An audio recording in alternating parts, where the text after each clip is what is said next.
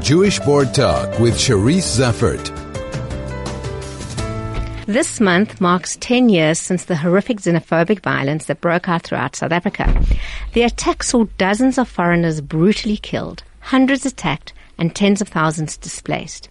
There are many events taking place around the country to mark this, and one of them is a photographic exhibition entitled Killing the Other by award winning and internationally recognized photojournalists Alon Skuy and James Oatway. I am both honored and grateful that the two of them have come into the studio to tell me more about the project.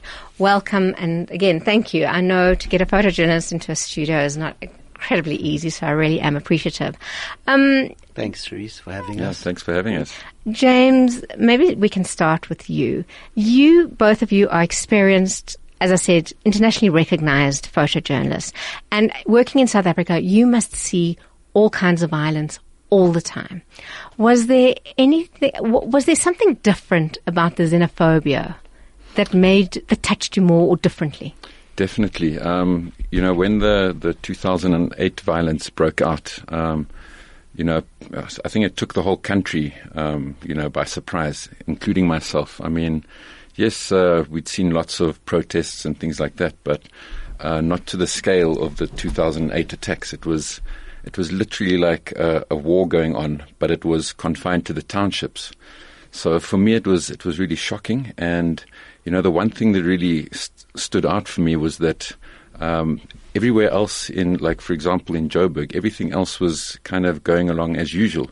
So Alex, which is just across the road from Sandton, as you know, um, people were going about their daily business, almost unaware of. Um, almost like a war that was going on just a couple of kilometers away in the township. So, yeah, for me it was really shocking, and it was very difficult to deal with that sort of um, dichotomy of, um, you know, uh, war on one side uh, affecting poor people, and then just business as usual for you know the middle and, and wealthy classes. Well, one of the things that happened during that t- 2008 was the outpouring of um, sympathy to the to the victims of xenophobia. Um, I, remember the Jewish Board of Deputies holding a collection, and at some point we actually had to stop because we were overwhelmed by the stuff that came in, and I think it just touched a raw nerve, certainly for the Jewish community, and definitely you know for the the broader community. And one of the images that um, came through was the burning of Ernesto Nhamuave. Uh, and I will be talking to Romy Peterson later in the month, who is doing a documentary, is hosting a documentary around this event. But that is the power of a photograph. Um, and, and in a way, your job is so real in conveying to everybody what is happening in a certain area. And, and James, you had your own, in a way, Ernesto moment when you witnessed the brutal murder of um, um, Emmanuel Sitole. Do you want to talk about that a little bit?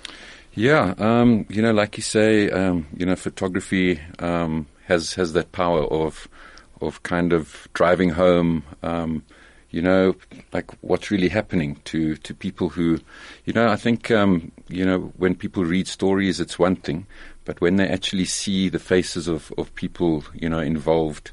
Um, it really it, it has a, it has a, profound impact on them. So um, with Emmanuel Sitole, it was um, a really traumatic event. Um, you know, um, to to witness it, it, it, it all happened very quickly. And you know, to to to be honest, uh, I, I didn't expect to see what I was going to see that day, and I just did my job. Uh, I, I photographed the attack. Uh, we we took him to hospital. We tried to get him help, but unfortunately, he passed away. Um, but I think the reason why that particular photo had so um, such impact is because for the first time, people were actually seeing, you know, um, the brutality of, of this violence. They could see the face of the attackers. They could see Emmanuel Sitole's face, you know, um, the fear on his face. And I think that um, that really struck struck home to a lot of people who could, for the, for the first time, really see, The um, anger yeah, and the anger and and the brutality of these attacks. And, and obviously, you said you're doing your job. You you went beyond the call of duty, um, and, and probably, and, and, and you know, I'd love you to comment on this as well. You put um, in your car. You took him to a hospital. They couldn't help you. You took him to ano- another hospital, and by that point, he had already passed away. What role do you see? And both of you are welcome to answer the role of a photojournalist. At what point are you a professional, and at what point are you becoming part of the story? Yeah, well, I think, well, if I can interject there, I think um, it, it, happened so quickly, and James was doing his job, and as you said, he took he took um, Emmanuel to hospital, um, and and kind of as a result of these pictures, um, uh, his family has received um, a house from the outpouring of people that were uh, touched and kind of uh, affected by the the raw nerve that this this brutality kind of um, you know come delivered home, and um, yeah, I think it's it, it's what he, the fact that he actually took him to hospital, he, like was kind of instrumental in trying to save his life on the day. Yeah. And I think it was well recognized because I remember I was very touched by it. I knew I couldn't express what I felt. And then Kevin Ritchie had written an article in the Star, Saturday Star called The Good Samaritan. I remember feeling so emotional that, and so grateful to Kevin Ritchie for being able to express what I was feeling. So I know you came under criticism as well as kind of um, praise. What was it like for you? Um, yeah, it was uh, it was a, a, whirlwind. I mean, for you know, for like probably about a week afterwards, I was kind of dazed and confused, you know. Um, you know, i have never taken a photograph that's had um, such a um, impact. impact. on people, and um, you know, the, the, media attention was, was quite overwhelming. I didn't expect it. I, I, I wasn't prepared for it. But um, yeah, there was a, quite a few people uh, criticized me, and and it was it, it, wasn't pleasant. But I understand where they're coming from because the picture is so it's a, it's an offensive photograph to to see someone um, being murdered, mm. and people are going to respond differently. And um, you know when when different people will have different reactions when they see a photograph. So some people expressed anger at the attackers Others expressed anger at the, the system for mm. creating this, this violence, and then others directed their uh, anger towards me, which, you know, I think it comes with the turf as being a photojournalist. Yeah, because you, you, you behind the camera, you are the interface actually between what is the reality and the rest of the community. And, and Alon, I know you have been, and, and uh, you have two James, but you have been documenting the xenophobia violence since 2008. Has it changed nature? Well, I think it, uh, the, the 2008, as James said, was the the first huge kind of um, mobilization of people against these so-called makwerekwere they define them as, and I think that 2008 was incredibly overwhelming as there were thousands displaced, and um, a lot of people actually tried to f- uh, flee um, the country to because they were so frightened at kind of the the vitriol and the kind of the the raw emotion of these so-called mobs, um, and I think that was kind of the the main flashpoint. And then over the years, there's been various smaller kind of events and, and kind of, you know, small like looting across the country. So I think that 2008 was that was actually so explosive because it was just so unexpected, even though in the past couple of years there had been these smaller kind of um, events as well. But yes, there's, there's, there's, there's, definitely different types of uh, xenophobic violence. So in 2008, the anger was, well, the, um, the motivation was to actually kill and harm foreigners. But then, for example, in January of 2015, um, uh, there was an outbreak of violence, uh, mainly in Soweto and some of the southern townships, where people were focusing more on on the, the foreign-owned shops, where they weren't harming um, the foreign nationals as much, but they were looting their shops and stealing their stuff. Um, and then uh, even more recently, uh, like last year, um, and and even this year, there was a touch of it as well, where there was violence directed at foreigners, but it was portrayed as anti-crime. Mm. Um, you know, saying that foreign that. nationals are drug dealers and that kind of thing.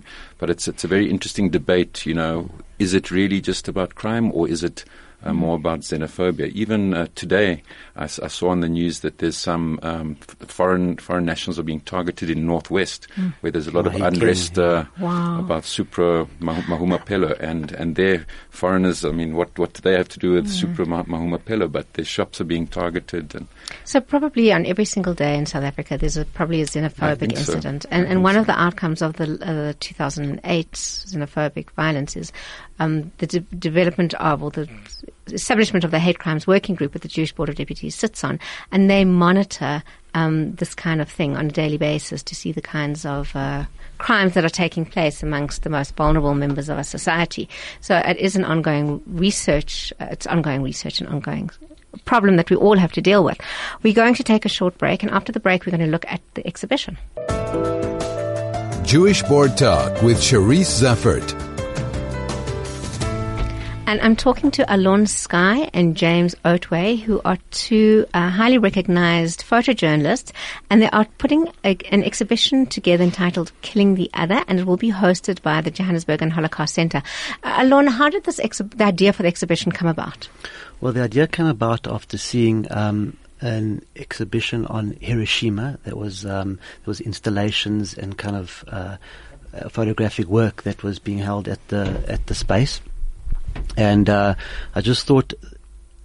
Also, having researched the centre, they've done so much work of gravitas over the years, and it's such an important place to kind of uh, deal with the Rwandan genocide and, and kind of the, the Holocaust and um, the the evils that people can kind of do to each other. So that's how I thought it would initially be an, an amazing space to do the exhibition. So I approached um, Tali Nates, the uh, head of the Holocaust and Genocide Center, and we discussed it. And I said, "Why don't we do a um, an, an exhibition?" And this was last year. She said, "No, let's look at it next year to coincide with."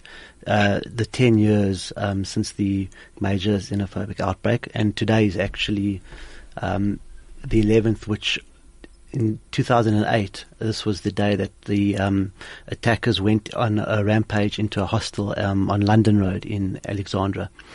Um, and we decided to do the exhibition to, to coincide with the 10 years. And there's even scope to do um, ongoing work around xenophobia with the centre, um, which she was very interested in, kind of expanding and creating dialogue around the various issues, educational campaigns. So this exhibition runs from the 17th, which is uh, next Thursday, um, at 6.30 for 7, and it runs until the 1st of July. Um, it's, it's, it has just uh, about 60, 61 images um, of dealing with various kind of aspects of the violence of the the, the, the displaced camps where, where kind of people found refuge. Um, uh, there's images of the Central Methodist Church where um, a lot of uh, Zimbabweans and uh, kind of used as a refuge.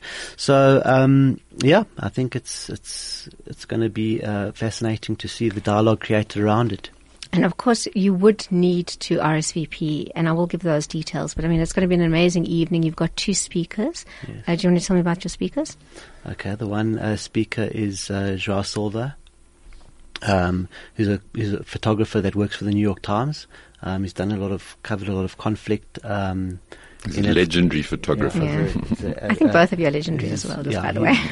He's um, uh, based now in Johannesburg. Um, he had a, a traumatic event when he uh, lost both his legs um, covering the conflict in, Af- in Afghanistan. He stood on a landmine.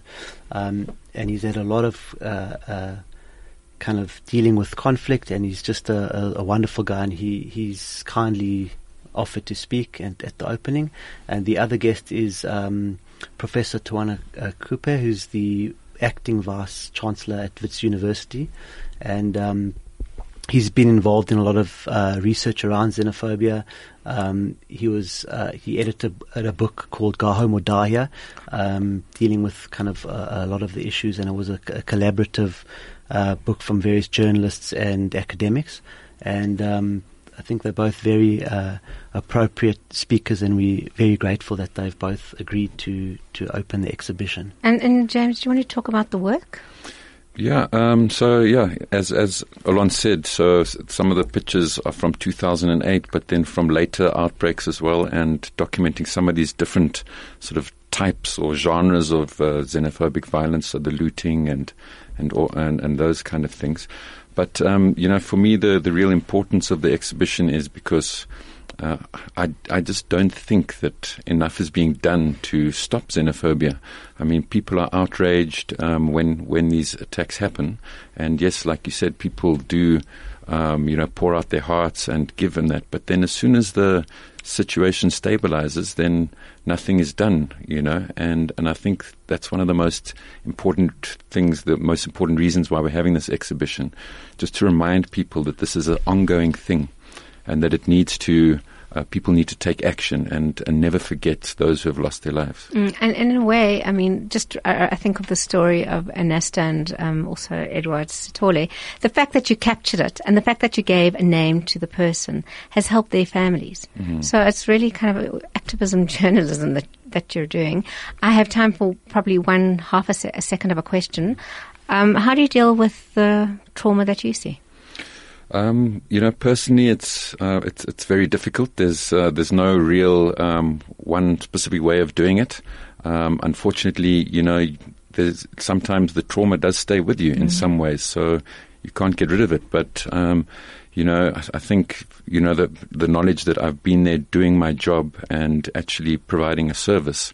Um, it helps me to deal with it. It's not like I'm just there rubbernecking or just there uh, as a bypass. So maybe in a way, the exhibition is way of healing because I you are bringing so. people in and getting dialogue going. so. Um, I had better wrap up, but before I do, I just want to give the details. If you would like to go to that exhibition, RSVP is essential, and you need to let um, the email dowi at jhbholocaust.co.za or you need to phone 011 640 3100 to let them know that you are coming. If you didn't get those details, you're welcome to email me and I will give them to you.